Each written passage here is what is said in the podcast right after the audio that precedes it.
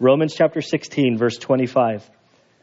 Now to him who is able to establish you according to my gospel and the preaching of Jesus Christ according to the revelation of the mystery which has been kept secret for long ages past, but now is manifested, and by the scriptures of the prophets, according to the commandment of the eternal God, has been made known to all the nations, leading to obedience of faith to the only wise God, through Jesus Christ be the glory forever. Amen. And Father, we do thank you for your word. We ask that you would help us now. In Christ's name we pray. Amen. Okay, so I'm with Christmas upon us, I really felt at the end this doxology of Paul would be appropriate, sort of to convey some truths about Christmas. We read verses 25 through 27, but if you follow through from the beginning to the end and sort of keep track of where the, the period is, you'll see that there's really only two periods. There's all of the words, period, and then amen, period. And so it's one very long sentence, and trying to figure out what is he saying? How do we sort of piece this all together? And really, if we were to, to, to boil this down to what is Paul speaking to us, we would read now to him the first three words, and we would skip down to the last three words be the glory forever. That's, that's the heart of what Paul is to say. To him be the glory forever. And just thinking about that phrase, the, the word that's been coming to my mind is, and maybe it's because I'm a, a, surfer kid from California, is awesome. Just God is awesome. And all the glory should go to him. But this word awesome, I mean, I use it for In N Out burgers because they are awesome. I think of like toys and gadgets that we have, and and I think that the iPhone's pretty awesome. Now, some of you would say that some other type of phones there. I don't know the other types of phones. Apparently, there's other ones out there, and you guys say they're awesome. But awesome, truly, only God is awesome. Um, another thing I saw on the TV that I think is pretty awesome, and I'm going to need some help from you. I was like, yeah, I could last minute do some Googling, but it, it'll just be more fun to figure out who the Trekkies are in here. Or no, no, I'm already messing it up. It's not the Trekkies, it's the Star Wars people. I kind of use Trekkies. Do I raise hands now at this point? Like, we'll, we'll, we'll find you out pretty soon enough. On the news, I saw that Google is they're, they're branching out and investing in new areas. And they bought this company. I don't even know the name of the company, but they make robotics. And so there was this video footage of this robot that I don't even know what how to describe it. Like it's running down the street back and forth, and there's various sizes. The one I was looking at, they called the puppy or the dog or something, and it's kind of running around. It goes backwards. It can go through mud. And I'm like, how are they going to use this? And they're saying, oh, they're going to, they already have a contract with the military. I'm like, aha, that's how they could use it. But what it reminded me of is I don't even know what they're called. You know, in Star Wars, um, there's that desert scene with those big thing with the big feet and the people are up there. What are those things called? Are, is there a name? Are all the Trekkie people, I mean, Star Wars people, afraid? I'm asking. ATSD, is that what it is? I don't know that there's, you guys know I'm talking about those big white things. People are up there and they try to disable them by hog tying their feet. That's what these things look like. And it, and I look at that and I think that is awesome. That is amazing that they can create. This is stuff we used to read about that, that, that to create robots that can think and adapt and, and, and do things on their own. It, and in some respects, it is sort of awesome. But to think that, that if we really want to start backing up the awesomeness is what makes this robot awesome. It's, it's, it's that there's been this is where I'm not a computer programmer, so uh, I don't represent Google or any other you know software company. And those that you work for those companies, just leave me alone. Let me. This is for the lay the lay people. I, I know there's the computer phrase "garbage in, garbage out," and so that means if you put garbage in, it's going to be horrible. So clearly, with these things, they put awesome in, and awesome came out, and And, the reason they're able to, to program this is because the human mind is so incredible that it's able to think through this and test and program and to eventually get this robot up and working. But then you think, where did the human mind come from? That we're, we're created beings. That God created us. God gave us the ability to, to think and adapt and to, to process. I still think that the human mind is the most awesome computer that's ever been invented. And I think computer programmers would, would admit to that. And to think that the Creator created this intelligent being, well, I'm not pointing to me. I'm the exception to the intelligent beings. There's to, to those others, to you all, the intelligent beings. It's awesome. We were created, and so anything that we create, we're just sort of piecing together things and stuff that was placed here by the Almighty Creator, which He alone is awesome. And so when we see things in this world that we think, that's awesome, whether it's uh, the Google thing, the iPhone, the sunset, the birth of anything, like anything, I don't care if it's a human or like an animal. Like babies are just like, wow. Wow. And when we have those wow moments, this is what it means now to Him be the glory forever. Paul ends his book. He's talked about doctrine, man, what's who we are. He's he's he's talked about our position outside of Christ, and he talks about what Christ did for us. And it's like at the end, he really just man skyrockets, and and he introduces us to this God, or he, points us again to this God. To, to, this is what it's all about. This is why we exist as a church. This is why we, as humans, exist to bring God glory. And to him be the glory. And from this statement, he unpacks a bunch of things that we sort of have to, to pick apart. The, now, to, to him be the glory. Now, when he says him, that's almost like a flow chart. So, from him, what about him? Who is able to establish you? This, this, this picture of maturing us, grounding us. His, his desire to work in us. I think it's in the beginning of Philippians, Philippians 1 6. I had it in my notes, and I took it out of my notes, and now that I'm talking, I think it's in my notes. But I don't have it memorized, so let's. We normally have two services. There's, there's no rush for me right now.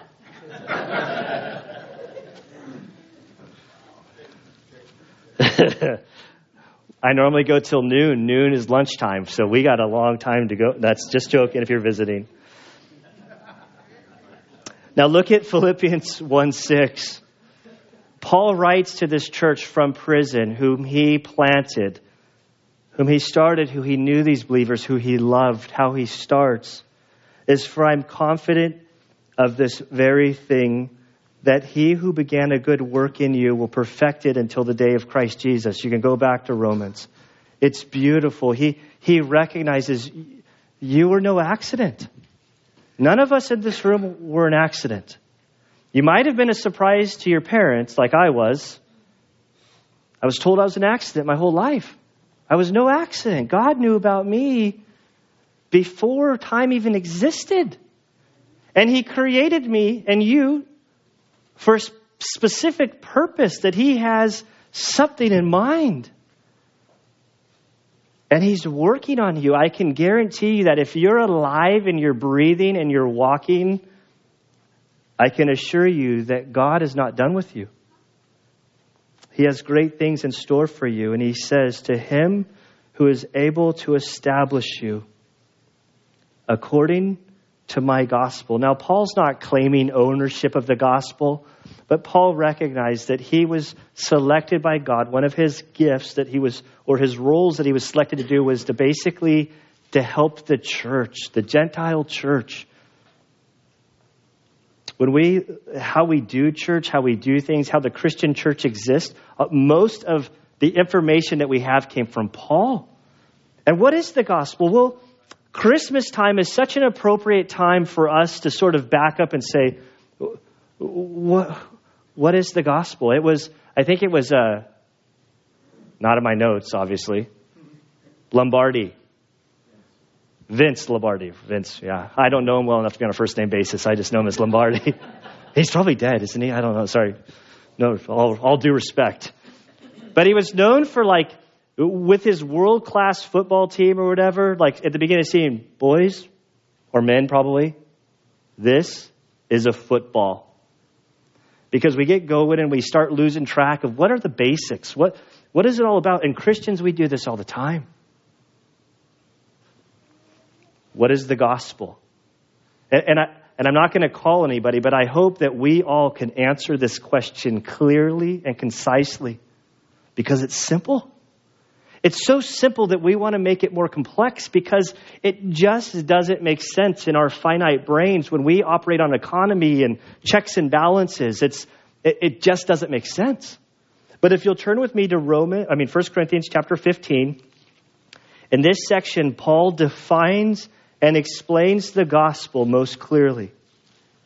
As he writes this church, where there were so many problems, they were a mess.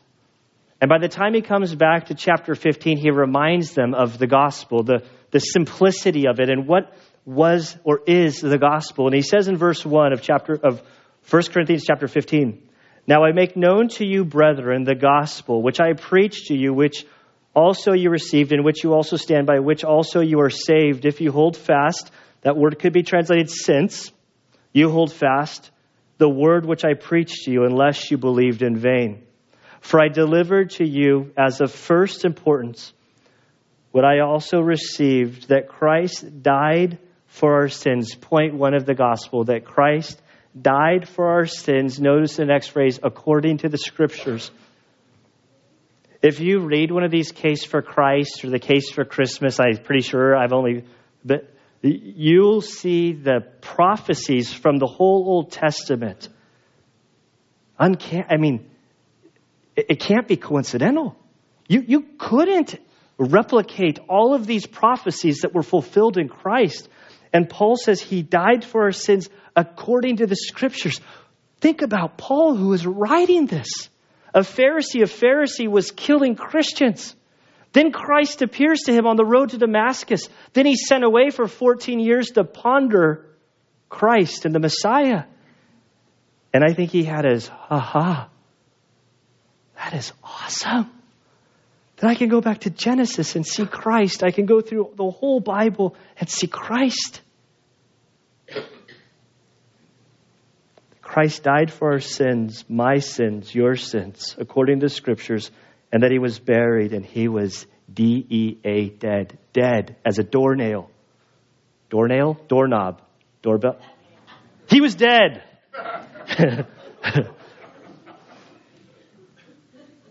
and he was raised. See, the resurrection changed everything.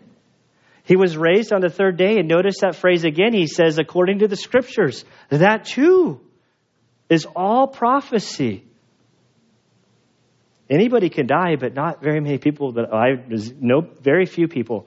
Even people who have like the near death experiences that come back, they all die. He died, he came back, and then he wrote, he like ascended. He is living and active and alive and working today according to the scriptures. And then he appeared to Cephas. Then he appeared to the 12. And after that, he appeared to more than 500 brethren at one time, most of whom remain until now. And Paul says, at the time of writing, there are many, many, many people. This was just the men, the women weren't included. So we're going into the thousands of people who saw the risen Christ, who touched him. And he says, if you don't believe my testimony, you can go find them. And there are people who are still living that will, that will give their life saying, yes, I saw Jesus risen from the dead. And he says, after he appeared more than 500, verse 6, at one time, most of whom remain until now, but some have fallen asleep. He appeared to James, then to all the apostles, and last of all, as to one untimely born, he appeared to me also. For I am the least of all the apostles and not fit to be called an apostle because I persecuted the church of God. But by the grace of God, I am what I am, and his grace toward me did not prove vain. But I labored even more than all of them. Yet not I, but the grace of God within me. The fact that Paul is a Christian, that he believed in Christ as the Messiah, there, there's, there's no more powerful testimony in my mind, period. And he says he rose from the dead, even though I killed Christians. I came to see the truth. And I will go until I die proclaiming that Christ is indeed the Messiah, which he did. Now back to Romans chapter 16. So he says, Now to him who is able to establish you, to ground you, to root you, it's all about Jesus. According to my gospel, that Jesus died according to the scriptures for your sins, that he was buried for three days, that he rose again from the grave. It's not by works, it's by belief.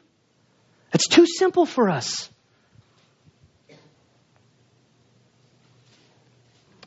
And the preaching of Jesus Christ. See, this is Christmas week. One of the, I mean, I like, I love Christmas. Like, it's one of my favorite times of the year. I have to break out my closed-toed shoes and um, not even long pants this winter. It's nice that it's 80. We are blessed, and uh,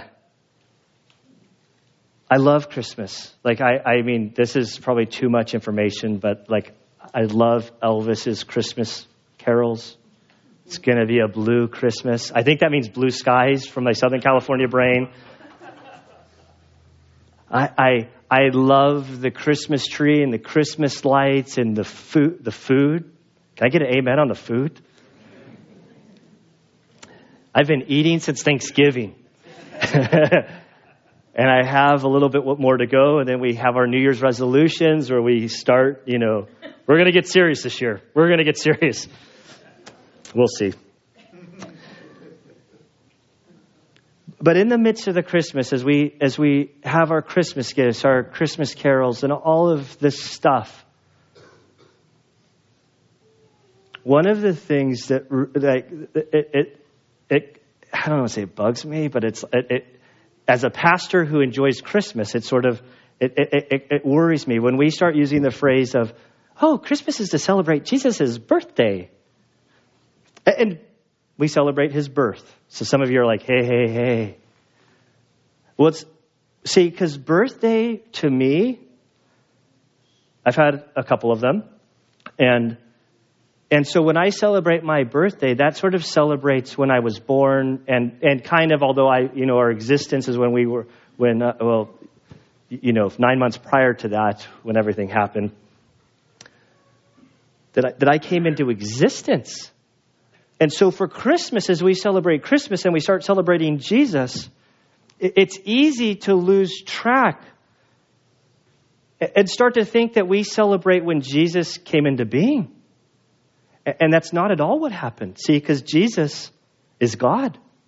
He is the creator and sustainer of the universe. And I, uh, in order to keep our minds, when Paul says, who is able to establish you according to my gospel and the preaching of Jesus Christ, who is this Jesus? that we celebrate.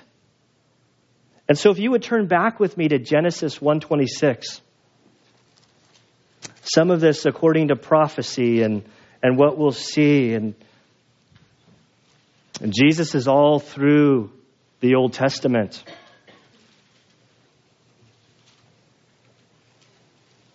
And if you turn to Genesis 126, when we start we start seeing the creation story unfolding. Much of what's happened has been created except humanity.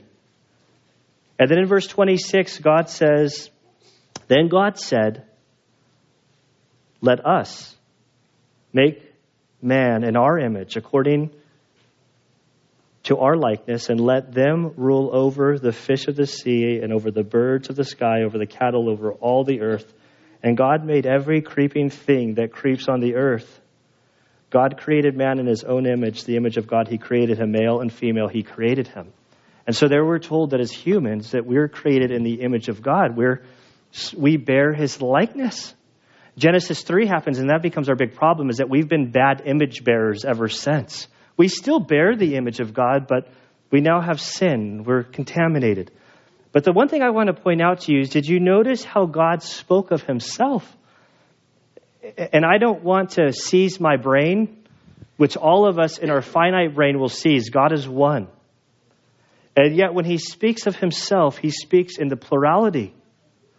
Let us make God us. Let us. Who's the us?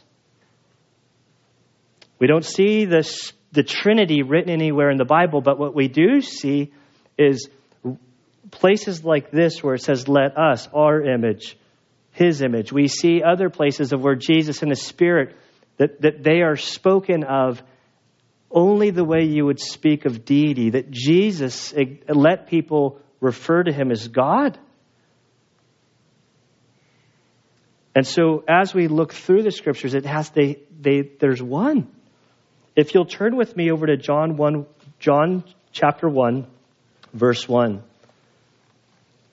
Matthew, Mark, Luke, John.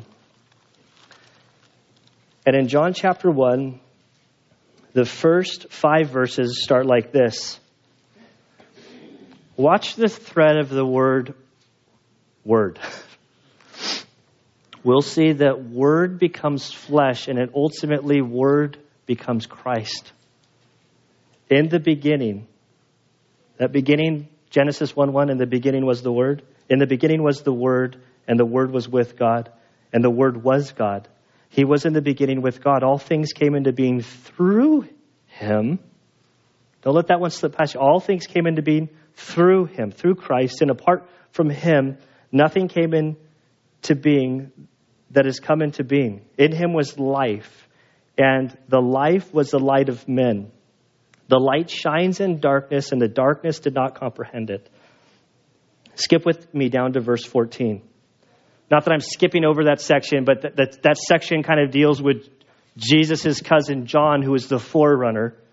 And we pick up in verse 14, and it says, And the Word became flesh. Christmas. That's not the Greek word. The Greek word for flesh is not Christmas. But what I'm saying is that the Word became flesh. What we as Christians celebrate about Christmas is that Christ came and put on flesh and dwelt, literally tabernacled among us. And we saw his glory. What was today's passage, the, the sentence? Now to him be the glory forever. And we saw his glory. Glory is the only begotten from the Father, full of grace and truth. John testified about him and cried out, saying, This was he whom I said he will come after me has a higher rank than I, for he existed before me. Now, John was six months older than Jesus, but he says about Jesus that he existed before me. For of his fullness we have received and grace upon grace, for the law was given through Moses, grace and truth were realized through Jesus Christ. No one has seen God at any time the only begotten Son who is in the bosom of the Father, he has explained him, word literally exegeted him, that when you see Christ, it's the closest thing you can see to the, to the God of the heavens. It's the, he's the perfect picture. If we turn over to Colossians chapter 1 and keep going towards the back of your Bible, you'll pass through Romans. You'll hit Corinthians, Galatians, Ephesians, Philippians, and you'll hit Colossians. Now, in this story, where the de- this story, this epistle, where the deity of Christ was being challenged by the culture, Paul writes this truth in Colossians chapter 1, verse 15. We read that he, that's Jesus, is the image of the invisible God, the firstborn of all creation, for by him all things were created. By Jesus, you go back to Genesis 1 and you read the story of everything that there was nothingness, ex nihilo, that out of nothing, God created. See, we don't create from nothing. We we reform stuff. We don't really ultimately create. But God out of nothing created, and we're told here that Jesus was there. So, verse 15, where was I? For by him all things were created, both in heavens and on earth, visible and invisible, whether thrones or dominions or rulers or authority, all things have been created through him, Jesus, and for him, Jesus. He is before all things, and in him all things hold together. That's fascinating that the scripture 2,000 years ago talks about things being held together. This is like, I mean, I don't know when they discovered gravity or the idea that, that basically like things are moving from order to disorder. And if you go to the molecular level that you see that basically things are bas- being pulled apart. And that our life is being held together because stuff is being held together. The scripture says that you're being literally held together because Jesus is, he says, I hold you together. So whether you live or die, it's because of him. That's awesome. That's awesome. Turn with me over to Philippians. We're going back to the front of the Bible, is the next book forward. Philippians chapter 2, verses 5 through 8. And here Paul writes, Have this attitude in yourselves, which was also in Christ Jesus, who, although he existed in the form of God, did not regard equality with God a thing to be grasped, but he emptied kenosis himself, taking the form of a bondservant and being made into the likeness of men. Being found in the appearance as a man, he humbled himself by being by becoming obedient to the point of death, even death on a cross. And so the, the point of all of this, as you turn back to Romans, when we read, Now to him who is able to establish you according to my gospel and the preaching of Christ Jesus, when we think about Jesus and we celebrate his birth, we need to recognize that what we're celebrating is not his birthday, but his incarnation. And these are two different things. See, incarnation means that, see, he existed in eternity past. I don't know if you've ever been like me. Nobody will admit that. But before I was a Christian, and still sometimes even as a Christian, it's normally like as I'm falling asleep or, or I am taking a nap and I start to come awake and my mind starts to, to maybe get more philosophical or pondering things. And I start thinking, well, I know I've read history, so I need, I know that stuff existed prior to my like first memory. And I start thinking about like old westerns and the Victorian era. And I don't really think about the Victorian era much, only because my wife makes me watch, take naps, I should say, through shows. And then you start going back and back and back, and it's like, well, you know that stuff existed back then. But where was I? Where was I? I, I was, I was even a twinkle in my parents' eye at that point. Like I was nothing. But then if I start going back then and I start, start thinking forward, well, I know that a day will come when Gunnar vanishes from this earth. And I'm pretty certain that life will keep going. But then what then? What goes on before? And, and as you step out to eternity, recognizing that you'll die, like I'm just talking in your mind, it can be terrifying. And every funeral that I preach, I believe it's terrifying because we were never created to die. And so when we face death and we face cancer and we face these things, it just doesn't make sense. Because we were never created, we weren't designed to handle death. And that's why Jesus had to come, so that he would conquer death, so that we wouldn't have to fear death. And he was there in eternity past, before the heavens and the earth and anything was created. And he's here now, and he's going to be there in eternity future. Our only hope is in him. And so when we celebrate Christmas, it's that God took on flesh.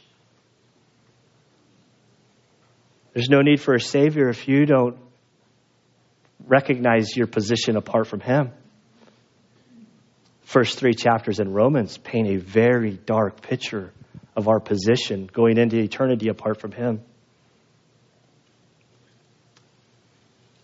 But in Christ, everything's different, and that's why we celebrate Christmas. Then he continues to say, according to the revelation of the mystery which has been kept secret for long ages past. I've been trying to think about how to handle this. See, because Paul's still talking, he goes from now to his essence is now to him uh, be the glory forever. To God be the glory forever. And as he focuses on this God, that the glory should be forever, he says he's able to establish you according to the gospel, that it's not by works, it's a, it's a gift that comes by his grace through faith. By the preaching of Christ, this, this only incarnate being who exists in eternity past will exist in eternity future, that he took on flesh for us. According to the revelation of the mystery which has been kept secret for long ages past. What is this mystery? Well, now mystery can go a bunch of different directions. You start talking to New Age movement and, and various things and different cults that, that we hold the keys to the mystery. I got it over here. Now you come. And some of them, it's fascinating. I forget the name of it. I don't know if I want to call it out by name. But basically, the more money you pay in, the more mystery is unreal, un, unraveled to you. That there's like a secret code that we've uncovered, and it's a secret, and, and you've got to kind of earn your way. And that's not the mystery that he's talking about. This, I had a friend, or I, ha- I have a friend, a dear friend who I was in the SEAL teams with. He's deployed in the Middle East now. He left about a month ago, and uh, we haven't seen him in a long time. We had his family up for dinner. It was like the weekend before he was to go out, and we've been friends for a long time. Like they were at our wedding, and and and when you have friends for a long time, your memories of stuff just kind of like all kind of blurs together. And the conversation came up was like, now wait, when do you, how long have you guys been married? And they said their date, and I was like, huh. Like, I wasn't at your wedding, was I? I'm like, I, I remember that I knew you before you were married, and then you were married, and we were in the same platoon, and uh, did I miss your wedding, or is my memory just going? Either one's a totally reality, and the fact that whatever he told me, I would have believed. He would have said, oh, no, you were at my wedding. I've been like, oh. But his answer to me, and it came back to me as soon as he said it, he's like, don't you remember that deployment gunner? We got married in secret before we left because he was a new guy in the platoon and he didn't want to get hazed, which doesn't happen in the SEAL. It doesn't happen. It's just, it's rumors. He didn't want to get hazed for having get, gotten married right before deployment because he knew we would have like had a lot of fun with him and over and over and over again multiple times through the six months.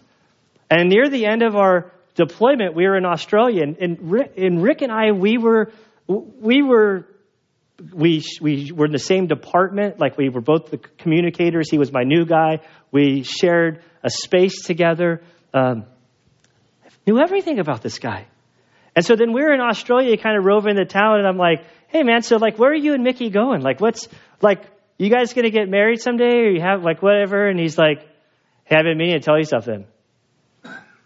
We got married three weeks before we left on deployment. I'm like, you dog! Like, how did you keep this a secret? It's been six months. How in the world did you keep this a secret? He's like, I'm no fool, brother. I don't want to get hazed. And, and he totally like got out of every, you know, like he released it at a time. And see, now this, this is this, the type of mystery that Paul's talking about. There was no mystery. Look, he says, look what he says here. He says, which has been kept secret for long ages past and then he's going to say, but now is manifested by the scriptures of the prophets according to the commandments of the eternal God. So when Paul speaks of the gospel, when he speaks of Christ, it was always truth. It was always truth. But our ability to see it and understand it has adjusted over time. God's plan was established back, well, way back when, but the first time we see it is after the fall in Genesis 3.15. The promise is made. And so Paul is excited about this mystery. If you follow his writings, which I don't have enough time to go through all of his, how he speaks of the mystery in his letters, if you, I do want to look at one. If you would go with me to Ephesians chapter 3. And in Ephesians, Paul writes of this mystery extensively. We're going to read a few verses here and just, just sort of keep your eyes tuned to this word mystery. And how does Paul describe this mystery? He begins in chapter 3, verse 1. he says, For this reason, I, I, Paul, the prisoner of Christ Jesus, for the sake of you Gentiles, if indeed you have heard of the stewardship of God's grace, which was given to me for you, that by revelation there was made known to me the mystery as I wrote before in brief. Verse 4. By referring to this, when you read, you can understand my insight into the mystery of Christ, which in other generations was not made known to the sons of men, as it has now been revealed to his holy apostles and prophets in the Spirit. To be specific, that the Gentiles are fellow heirs and fellow members of the body and fellow partakers of the promise of Christ Jesus through the gospel. What is the gospel? It's that Jesus died for your sins according to the scriptures, that he was buried for three days, and that he rose according to the scriptures. And Paul says, listen, this, we look back with clarity. We get it. But if we were to, to go back in time and place ourselves in the Old Testament period, we would still be saved through grace by faith. Remember Romans chapter 4, where Paul makes the case about Abraham. It's never been about works, but they had this promise of, of God says he'll redeem us, that the Messiah is coming. We don't know what it's going to look like, but we trust in him who made the promise. And so they trusted in Christ looking forward. We look back with clarity. And then the things come and we have no idea. We'll get to heaven and we'll go, oh, now I understand some of those prophetic things that were coming later on. But in verse 7, he continues, Of which I was made a minister according to the gift of God's grace, which is given to me according to the working of his power. To me, the very least of all the saints, this grace was given to preach the Gentiles the unfathomable riches of Christ and to bring to light which is the administration of the mystery, which for ages past has been hidden in God, who created all things, so that uh, I, I want to stop and or pause, I should say. He's talked about the mystery three times, this mystery of Christ in the gospel that, that in the past they didn't necessarily understand what it would look like in full, but, but now the mystery's been revealed. And he says, so that this is critical for our church. This, this, this, why do we exist? This mystery that was once concealed is now revealed so that the manifold wisdom of God might now be made known through the church, which we are a part of at Valley Baptist Church. Will be made known through the church to the rulers and the authorities in heavenly places. This was in accordance with the eternal purpose which he carried out in Christ Jesus our Lord, in whom we have boldness and confident access through faith in him. Therefore, I ask you not to lose heart. Now, he talks about their current circumstances. Don't lose heart. You know, they say Christmas season is like one of the most uh, depressing times for those who suffer with depression. If you take anything from Christ, don't lose heart. Christians get discouraged. We see that in 2 Corinthians, Paul talks about the Titus touch. That, that he was so depressed and so discouraged, and God sent him Titus who encouraged him. That we shouldn't lose heart but that we as a church, we exist to make Christ known.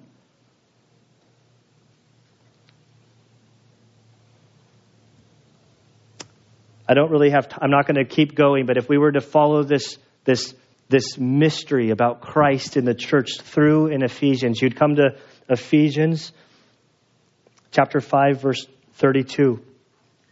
It's the passage that they, they do. We're not going to go there. You can go back to Romans. I hear pages turning. You guys are trained well there. So we're going to go back to Romans chapter 16. but but at the end he starts talking about marriage and how like now that you're a christian what does it look like in your workplace in your marriage between your relationships with friends and children and your parents and he gets to the beautiful passage of husbands and wives and the intimacy of this relationship and at the end of this he says my whole point is not even to talk about marriage it's that marriage the intimacy and love and beauty that's found within the marriage of man and woman the only thing, this is the only picture that can explain our relationship to Christ. That we're his bride and he's our groom. That there's this intimacy that he, through the cross, through his coming, broke through the, the damage, the, the wall that was placed there by sin. It's beautiful. And so he says, back to Romans chapter 16, verse 25, according to the revelation of the mystery which has been kept secret for long ages past, but now is manifested, and by the scriptures of the prophets, according to the commandment of the eternal God. It's now revealed. This, and, and it's nothing new. He says through the prophets, this is, this is information that you, if you study your Bibles, don't fall into the trap of thinking there's like the Old Testament that it should stay up on your shelf collecting dust, that there's no application. No, the Old Testament is awesome. This, this, everything is fulfilled in the New Testament concerning who Christ is. And Paul leans on the Old Testament to say the Old Testament prophets, they're the ones that testify concerning this Messiah, this Christ who would come. This has been made known to all the nations. If we were to go back to Romans chapter 10, verse 13 through 15, earlier in Romans, Paul starts making this case. Hey, what about them that have never heard? How will they hear unless we send them? We have to send people out. You know, it may seem like I hate, I mean, I, and I don't use the word hate lightly. This is one of the, I mean, now, it's not one of the greatest things about marriage, but like, it's far from the greatest thing about marriage. But I love that my wife handles like the thank you notes because I just would never do thank you notes. Like my I, they're hard. But thank you notes mean like a big deal. Like and so I look at those cards and it's like, oh man, why is this right? Like, I'm like, I'll just send you beef jerky. Personally, I'd rather get beef jerky than a thank you card, and but getting, I'm getting off track here because of beef jerky. It's not even lunchtime here.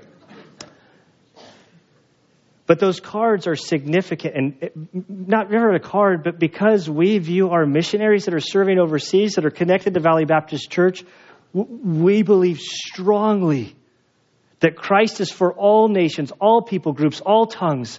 Here in Valley Center, here in San Diego County, here in California, to the farthest places of the earth. And at Paul's time, it was Spain. And he said, I want to come through there and please take an offering because I want to get to the outermost part of the world to share Christ because they need Jesus. And here in his doxology, he brings this has been na- made known to all the nations. To the point here, leading to obedience of faith. It's, uh, it's hard talking about a friend of mine, the guy who led me to the Lord, ultimately ended up committing suicide. And it was, uh, well, you guys don't need to be my counselors, but I, but I, uh, but it's hard. And uh, it's weird though. In his committing suicide, there's almost like assurance that he was, like, that he was convicted of his sin and he still was with the Lord. But it's such a strange thing that this guy who was a brother to me. Um, thinking back to, to, to the mid 90s when I was in my heyday of the SEAL teams, a total, I was, I was making a mess of life. And my dear friend nagged me over and over and over and over and over. He wouldn't shut up about going to church. Will you just go to church with me? Maybe some of you are here because it's Christmas and and and somebody nagged you over and over and over and over and over, you feel like they just won't ever stop. I told him, I know all about church. I was raised in the Catholic Church. I know the routine. I've, I'm done with it. I'm not interested. Stop. Leave me alone. He say, okay, well, next day. Hey, Gunner, Wednesday night, there's Bible study, free pizza, surfer. Dude, stop, stop, over. And we would start harassing him and harassing him and harassing him. And then finally, I thought, you know what? I, I, I am an intelligent being. I know how I can get out of it. I'll make a deal. If you promise that you'll never ask me to go to church again, I will go to a Wednesday night Bible study. I'm wearing shorts and flip flops and a t shirt. And he said, I don't care. That's how the pastor will be dressed. and so I went, and he never asked me again. But see, then I like, I'm like, I wanted to go back again. And then I went back again. And then the third time I became pastor. No, that's not how it happened. It's like a lot longer story than that. But I remember kind of going through thinking, I'm going to go, and I was still like from what my old understanding, which was uh, not a good understanding, I thought what I was doing, if I would just pray the prayer or do go to church or whatever, like I thought that by going that I was getting fire insurance, that I was being freed from the flames of hell that were awaiting me. But then as I went, as the Bible was taught, as God began to, to, to basically remove the garbage in my mind about what I thought about Him, and it took years and is still an ongoing process. Uh, uh, it's, it's, it, someplace, yes, it's about making the decision for Christ so that you would be his child, that you, you would no longer have to fear death, that hell is no longer a concern if you're in Christ, but ultimately the goal. Let me go back to my notes here because it's a uh, leading to obedience of faith. He, Yes, like we, your friends want you to come to accept Christ as Savior, but it doesn't stop there. Go back with me to Romans chapter 12, this, this hinge point within Romans. He's laid out all of this doctrine, this truth of who we are in Christ. And you know what? Unfortunately, there's, there's, the bar has been set so low. It's not just about accepting Christ as your Savior, there's so much more. When we consider what Christ did for us, Romans 12:1 Therefore I urge you brethren by the mercies of God to present your bodies as a living and holy sacrifice acceptable to God which is your spiritual service of worship. It could be translated reasonable. It's just reasonable considering all that God has done for me and now that I'm in Christ and I'm thankful for what he did. I didn't earn my salvation. I didn't do anything to deserve it. I to stay in God's grace doesn't require works. It's not like he got me saved, and then now to stay saved, I have to earn my salvation. No. You're saved by grace, you walk in grace, you live by grace. But you know what? Joy happens when you say, Lord, everything that I have is yours. I'm going to live with my life with open hands to you. I'm willing to do whatever you want. Not because I'm trying to earn favor, but because He is awesome. Going back to chapter 16. Because I didn't want to get ahead of myself. And he says, To the only wise God. See, why would you go like this to Lord? Lord, all I have is yours. All I, my whole life, take it, consecrate it, use me. And it doesn't have to be fancy. Like the next book we're going to go through starting the new year is Ruth. And the thing, the, the phrase that's captivated my, my mind about Ruth is God of the ordinary. You read the story of Ruth, like, I'm like, man, why did I choose this book? I'm like, there's like, it's like boring. Like, there's not really a whole lot of like pomp and flair. But you know what? God is the God of the ordinary. You might think that your life, like, what, how can God use me? God will use you. He desires to use you. What you think is insignificant is very significant. And, and as we offer our lives, why would we do that? Well, the reasons I used to give, well, I don't want to do that because I like to have fun. And I didn't know how to have fun before I was a Christian. I have more fun today than I ever did back then. And the reason that I can trust God is because He is the only wise God. Wisdom is not just knowledge. God's knowledge is infinite, but then He knows how to apply that wisdom. And as we give Him our lives, we can trust Him because He knows what's best for us. Good times and bad times. You can trust Him because He's the only wise God through Jesus Christ. Be the glory forever. And I found a quote from John Calvin that I thought was really good. John Calvin wrote, Men are never duly touched and impressed with the conviction of their insignificance until they have contrasted themselves with the majesty of God. And we see this in Paul's life. So we've already touched two of these places, and I bet you didn't even notice. But in 1 Corinthians 15, he talks about as, as Christ appeared to all of these different people, Paul speaks of himself as being the least of all the saints. Like, of all Christians, he says he's the least. Then later in Ephesians, he speaks of being the least of all the apostles. And then if you go to Timothy, by the end of his life, he says, I'm the, the chief of all sinners. It's like, Brother Paul, what's going on with you? You're going the wrong direction. But I think that the longer Paul lived, the longer he walked with God, this phrase, now to him be the glory forever, he recognized the awesomeness of God. And as God's majesty appeared to Paul, Paul just kept shrinking, kept shrinking, kept shrinking to all he could do was bow down and worship this great, awesome creator that we serve who came as a child.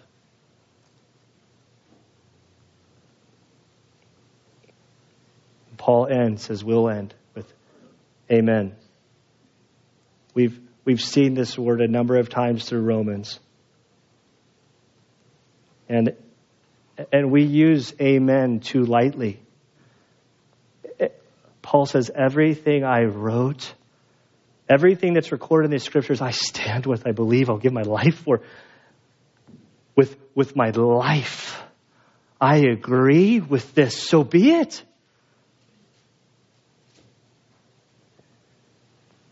Now to him be the glory forever.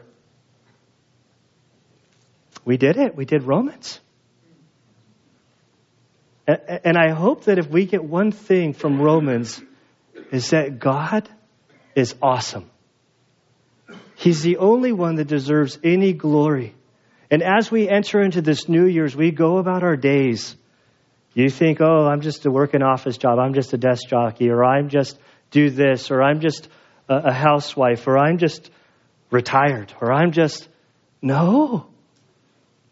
Whatever you do, do for God's glory. God's placed you where you are. He's not done with you. He's gifted you to be used. And I'm excited about Valley Baptist Church heading into this next year. I think this is, you know, Pastor Ben, he's, I'm in awe of God you know, stand up, Ben. There's people here who don't know who you are. I can't. You're going to work for me so I can embarrass you. but so here's Ben. Ben just sort of, and his wife just sort of appeared in the church. He's a Navy chaplain. And I started going, hey, man, uh, do you ever want to preach since you're, you know, like, he's like, oh, I'd love to preach. He starts preaching. I'm like, he can handle the word. I love it. And, I remember a couple people kept coming up and go, Gunnar, we want to see him come on as associate pastor. It's like, you guys don't understand how the military works. We have him for a short window, then he's going to be gone. He's out of here. Then all of a sudden he gets passed over and he says, I'm getting out of the Navy. I don't even know what to, like, I don't, just had a baby. I have no idea what God's got in store for us. I'm like, well, I'll pray for you. Drive away. Then the Holy Spirit elbows me, my wife, and says, do you think God could be bringing this guy to, to be an associate to help you with our growth. How did I think of that? And then, and it's just God is at work here to, to, to go through and look how God is working at, in each of y'all's lives. The English doesn't have second person plural. I'm not from the South. But y'all, all of you, God is at work, and I get excited when I get around other like pastors and we start talking and I start going through the people and what God's doing, even in the difficult stuff, to see how God is working and being glorified in the midst of your trials and tribulations and good times. It's awesome. And I'm excited for what's in store for us. And so, Father, I do thank you and praise you for this day, Lord, as we celebrate Christmas, Lord, as we celebrate the baby Jesus. Father, we pray that you would guard our minds from thinking that this is when Jesus came into existence. This is the eternal God, the creator and sustainer of the universe who was, and is reigning from heaven, that he humbled himself and he took on flesh, that he entered this world to be a man. A 100% man, a 100% God. And I have no idea how that fits in my finite brain. But your word makes it clear. And we know that he came, he lived as we lived, he was tempted as we were tempted, but, but without sin, he understands our struggles, our trials, our fears. We thank you, Lord, that we can go to you with these. So we lay down our stuff before you, Father.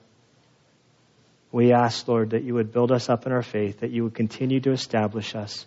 Father, I pray for those who are maybe uncertain with their relationship with Christ. Father, I pray that you would connect the dots, that they would understand the gospel with clarity, that they would see it's not by works, it's a gift. And so, Lord, we thank you for the greatest gift. Lord, I thank you for the greatest gift that you've ever given me, this new life in Christ. I thank you for your grace, your mercy, your long suffering patience with me, Father. Father, I desire to give you my life, to walk with you all the days that you give me on this earth. Father, may you have all the glory, all the honor. We love you, and we ask this in Christ's good name. Amen.